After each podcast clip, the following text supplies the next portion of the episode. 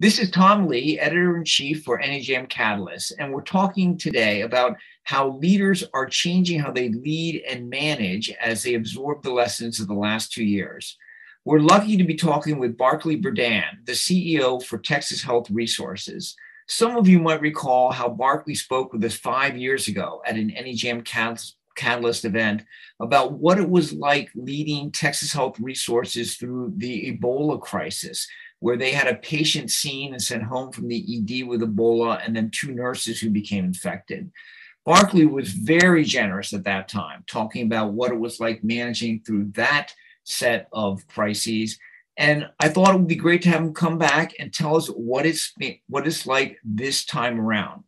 Barclay, before we get into the lessons learned from COVID, can you give the audience a quick description of Texas Health Resources today? Tom, I'll be happy to, and it's a pleasure to be back with you on the New England Journal Catalyst program. Texas Health Resources is a faith based nonprofit health system that cares for more patients in North Texas than any other provider. By North Texas, we generally mean the Dallas Fort Worth area, which is about 16 counties uh, with about 7 million people in it. Uh, we serve the organization uh, in many ways. Um, we serve the population through our physician group, uh, which has both primary care and specialty physician practices, 29 hospitals, more than 350 points of access, including uh, outpatient surgery, uh, outpatient imaging, uh, urgent care, most recently, uh, and many other uh, affiliated healthcare services. We have about 4,000 licensed beds, about 6,200 physicians with active staff privileges, and about 25,000 employees. So we're a good sized organization. And over the last decade, we have focused on elevating the needs and the preferences of our consumers as the unifying voice that focuses every aspect of our organization.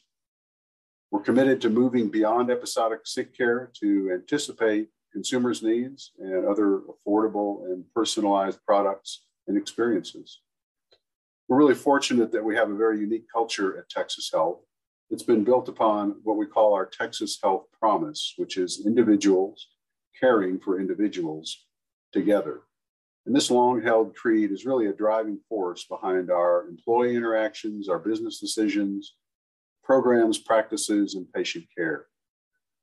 And this year, I'm especially proud of Texas Health because we were ranked number seven on Fortune's 100 Best Companies to Work For uh, in a time when healthcare has undeniably been a challenging industry to work in. And it's uh, remarkable, I think, that Texas Health ranks so high on that list uh, that includes companies from all industries. And I really attribute that to our unique culture underpinned by our Texas Health promise. Well, thanks so much, Barclay. Now, the Ebola crisis was back in 2015, and it seems like a century ago. But I still remember how you described how your long drive going back and forth from your home to work would be time where you could calm down and and and put things in perspective. How did COVID arrive for you and for Texas Health Resources, and when did you know it was going to be serious? Well, Tom, like many, we first heard of the new virus coming uh, out of China in January of 2020. Uh, and as the outbreaks uh, spread and we watched news reports and, and uh, talked to colleagues uh, really around uh, the world, particularly in Italy and New York, we knew that it was really only a matter of time until we were treating patients in North Texas. And we started preparing. Uh, and our first COVID 19 positive patient walked through the doors at one of our hospitals on March 9th of 2020. We were really in a full ramp up mode as a system at that point in time. Um, communities were locked down. Uh, we were prepared and waiting. Uh, and then that's what we did. We waited. Uh, of course, we cared for COVID patients.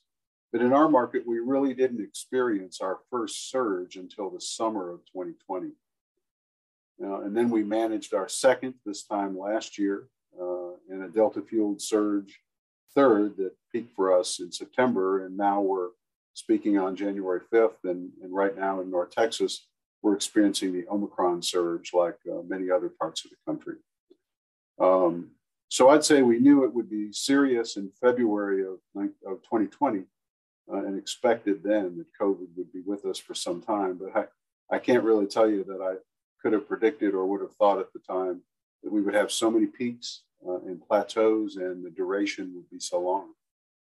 Do you think that going through the Ebola crisis helped you and, and the rest of your team be better prepared for responding to COVID?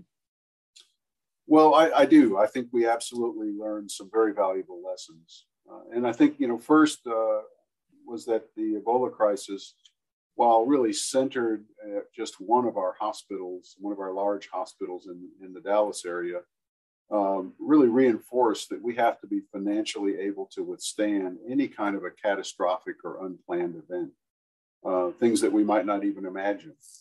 And in 2015, our board of trustees uh, adopted a financial sustainability policy uh, that has really allowed us to continue to fulfill our commitment uh, to providing quality patient care.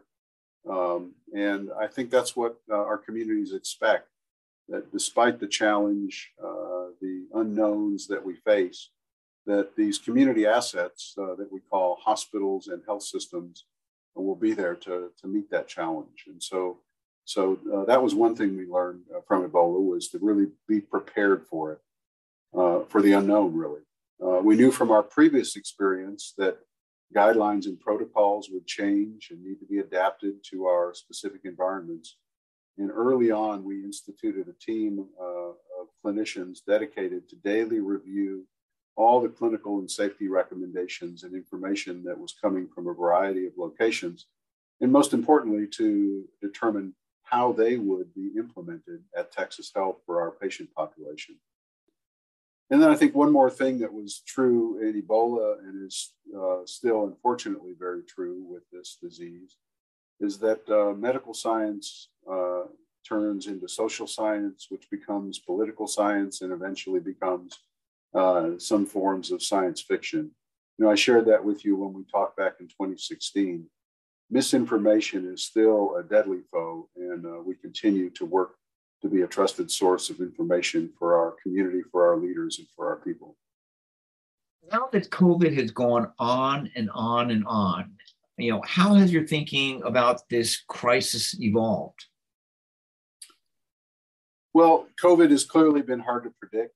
Um, uh, we have seen lockdowns work to keep cases down, uh, but learned that the costs of those uh, activities are very high. Um, we were elated when we received vaccines in December of 2020, but quite frankly, I did not anticipate or expect the adoption would be um, so low or so slow. Um, variants got a jump on us. And while I think we're still discerning the depths of disruption that the pandemic uh, has and will cause, uh, we have learned and made changes, not just to how we treat the virus, but how we operate as a system. What we learned in 2014 is true today, and that's that organizations are ready for some situations and scenarios, and other things you really have to learn along the way. And that learning has to be done quickly.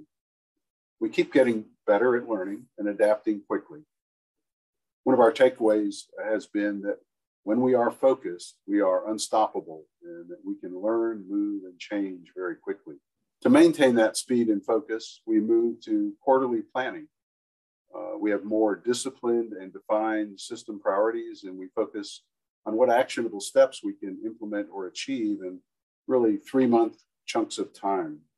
Um, we are seeing little steps add up to big change, and I'm really excited about where this uh, approach has taken us and where it will take us and keep us focused on the priorities of the time. Now, that move toward quarterly planning is one of the things that I found really interesting and exciting when I, I learned about it from you. And I know there's tremendous interest among uh, people around the country in, in your in this change uh, for you. It might seem mundane to some listeners, but I know it's going to be completely engrossing to others. So, can you talk a little bit more about how you have implemented that quarterly planning and basically how you've modified your budget process to go along with it?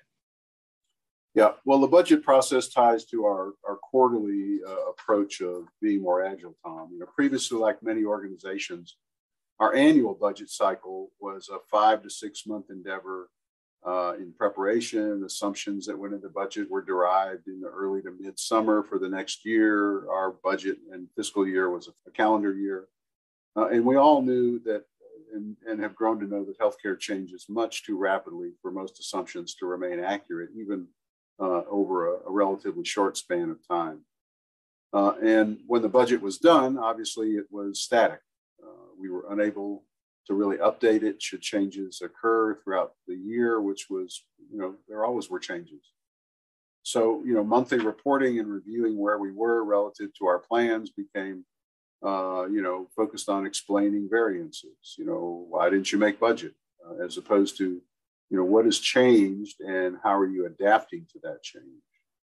So the last two years, uh, we have shifted uh, really the way that we've looked at planning from uh, priorities to budgeting, uh, and to be successful and to thrive in this constantly changing environment, we really have to be more nimble, more flexible, more adaptable. Uh, and those aren't adjectives often associated uh, with healthcare management. So we've shifted to a financial planning process that matches our uh, regular um, strategic planning process. And it's basically we set priorities uh, and we update those quarterly. The priorities are meant to basically keep people focused on the things that we've determined are the most important at that point in time and to move things through quickly to remove barriers uh, to uh, the ability to proceed more quickly. Uh, and um, uh, you know the, the, the budget process, the shift there is is you know not a coincidence. Uh, it's really a focus on performance management um, outcomes, fuel action plans, and decision making. Um, department focus shifts from managing to a budget to managing to a targeted cost per unit of service uh, and improve performance. And it really, you know, takes weeks to complete kind of the cycles of improvement instead of uh, what might be months. Why I was so excited to have you talk about uh, uh this topic is because I think most organizations in healthcare are at that point where they realize they need to become more nimble and you actually have changed how you manage to become more nimble. How did you think about incentive programs for your leadership team and other management personnel? I'm assuming that many had incentives based upon improvement from some baseline that was no longer relevant well, you're really correct about that. And, and, I think that's true in most organizations. So take Net Promoter Score, which we use in addition to Press Ganey's HCAHPS and CG uh, CAHPS, uh, we use NPS to reflect loyalty over time based on the consumer's experience. And it is down across the board, uh, not uh, unanticipated, uh, given the restrictions we have in our facilities and the visitation restrictions and all the challenges of caring for COVID people. Uh, but it's not just down for Texas Health, it's down for our industry and really probably most sectors are looking to recalibrate consumer scores going forward. So a patient might not have the same experience, and a family member often doesn't, you know, build the same connection with our staff, uh, given the restrictions that we have in place for everyone's safety. But that doesn't mean our people aren't performing and that they should be penalized as a result. Um, so our incentive programs have been based on quality metrics, satisfaction, service metrics, and financial measures, and they still will be. Uh, but we are basing, rebasing some of the trigger, triggers for those uh, and evaluating uh, what's included uh, on an annual basis there. So, you know, really no, no time in the history of uh, our organization has Texas Health and its people lived our promise more than during this pandemic, individuals caring for individuals together. And that's why, even though we didn't achieve our financial trigger, for instance, in 2020, uh, you know, we um, uh, basically uh, talked to our board about it. And uh, because of the financial sustainability policy that we put in place uh, several years ago, I referenced earlier in the conversation, uh, the board said, you know, we need to thank and reward our people for the heroic efforts for caring for our community. And, and we granted last year a promise, what we called a promise bonus to virtually everybody in the organization. Um, and we were, you know, really, I think, lucky in a way to be able to do that. But it also resulted from the planning and the, and the foundation that we, we put in place. And we'll be discussing uh, 2020 with 21 with our board in, in February after um, we finalize everything and, and, get a chance to see where things land. Now, I know that Texas Health Resources was already thinking about moving towards service lines and that COVID has accelerated this thinking. Uh, can you comment on why you're moving faster in that direction and what it means? Um, you know, creating uh, uh, a system level peer group and a community of practice for physicians uh, within the same specialty across the large organization is what we feel is really crucial uh, for establishing and getting buy-in on best clinical practices, um, reducing the non-beneficial variability that most systems our size see across uh, all their different platforms, uh, and um, having a clinical leader of a service line from the same discipline with a common experience, you know, helps build those peer relationships and, and adds credibility. Um, so looking at system level service line approaches also provides a forum for us to really communicate and coordinate uh, pertinent information, discuss data, um, uh, exchange shared learnings, and focus improvement efforts and each service line uh, will be or has been designed to have very specific clinical quality goals that the entire service line agrees are the ones that we want to pursue and achieve and sustain. Um, it, it, really also creates a, a, natural interaction node for physicians to collaborate with other specialties and operational leaders at a system level. And it's it's always interesting when we pull people together from all across North Texas in a particular specialty, um, because what we uh, surprisingly realized is, for instance, many of the cardiologists that practice in different groups across our geography here don't know one another. um, and uh, at first, they kind of sit in a room and, and kind of say, "Well, you're a competitor of mine." um, but because uh, we're able to kind of um, talk a little bit differently, share common experiences, and develop the relationships, it really helps to align everybody uh, around the, the goal of, you know, giving the best outcome and reducing the variation that, that exists across our system, just like it does almost every system. Um, so overall, service lines, I think, can be viewed as, you know, infrastructure to, to drive what we refer to as reliable care uh, and position the organization to be ready for an increasing proportion of value-based payment models where that's going to be absolutely critical. Well, I think that COVID has probably made real the need to actually perform. And as a former cardiologist, medical director who had limited success suggesting to orthopedists what they should do, I think that your movement makes a lot of sense. Uh, well, let me end by by asking, like, now that we're starting our second year of the pandemic with a new, very, very intense surge, um, how is that affecting your staff, and what are you doing to counter burnout and turnover?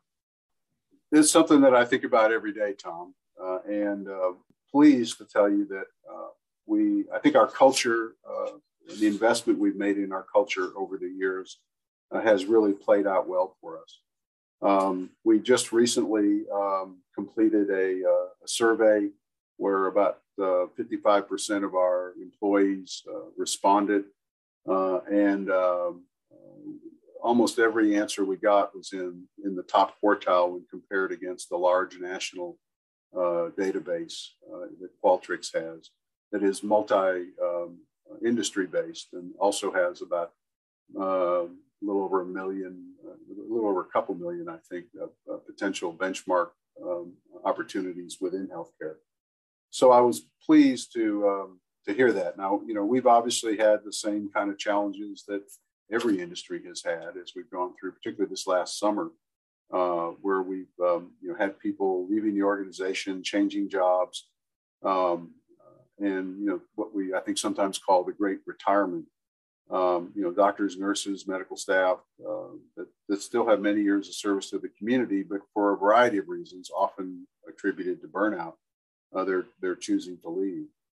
Um, uh, again, we're very proud of it. Uh, we have experienced some disruption in the workforce uh, throughout the pandemic. We've seen, uh, however, an improvement in the headcount from our first quarter of, of 2021. Our, we revamped our whole talent acquisition service within the organization. And uh, over the last 12 months, we've filled over 10,000 requisitions with over 1,100 uh, in October alone as we try to uh, respond to folks that were leaving the organization for uh, one reason or another. Uh, the amount of time it took to fill uh, a job dropped uh, by about 20%, and so we improved our processes. Uh, and we're also growing in the right areas. So the nursing job family has 375 more employees than it did in January of 2021, which we're very thankful for. And I, again, attribute this to our strong culture. Um, we, we regularly actually see employees return to Texas Health. Um, uh, we had, uh, since July, um, about 16% of the people that have come back, uh, that have joined Texas Health, have come back to Texas Health and were prior employees. Um, you know, we've invested quite a bit in a variety of things to make sure that our uh, staff were well equipped, felt safe, uh, and um, uh, and, and then we also invested in a whole variety of uh, economic activity, uh, retention bonuses, uh, you know, different uh, add-on pay increases um, in order to continue to recognize people and, and, understand that many of our employees were experiencing not only the challenge at work, but the same, you know, many challenges at home. Uh, and so there was no safe place for them to go to feel uh, uh, safe and protected. Uh, we had to make sure that we were doing all we could, both at work uh, and outside of work, to, to encourage um, uh, people to take care of themselves. Um, so um, I would also say, you know, we were happy that we recently were awarded the Medicus Integra designation for physician well-being. Uh, and we'll be expanding our Schwartz rounds uh, in addition to hospitalists. And we've we've done some, I think, uh, interesting things uh, during the last year to respond to some of the shortages of people.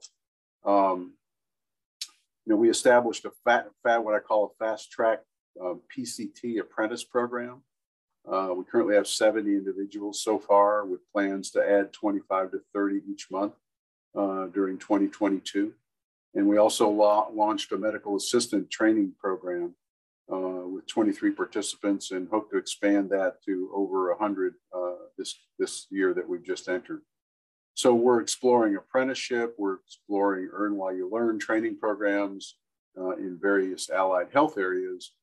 And then at the other end of the scale, um, you know, we are tackling staffing shortages preparing for the future by expanding our uh, GME programs uh, through a partnership, um, uh, both with uh, with UT uh, Southwestern and with TCU, Texas Christian University, UNT Health Science Center School of Medicine.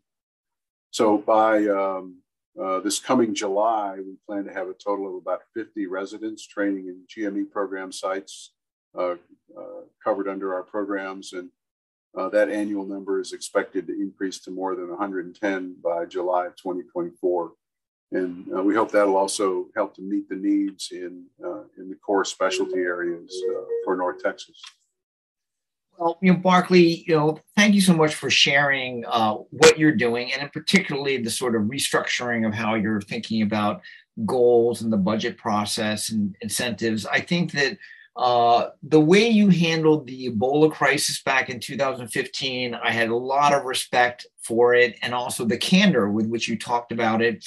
And the the way you're sharing what you're doing now, I think, is going to also be uh, a good example of leadership for you know the, all of healthcare and your board and your management team should feel very good about that. I i really hope that there isn't a third enormous crisis anytime soon that uh, I'll, we'll be discussing. But if there is i'm sure that there'll be lessons to be learned from texas health resources uh, for me and for the rest of us. So thank you once again. And I look forward to talking with you more in the years ahead, hopefully about business as usual times, not just crises. Tom, thank you very much. It's been a pleasure talking with you.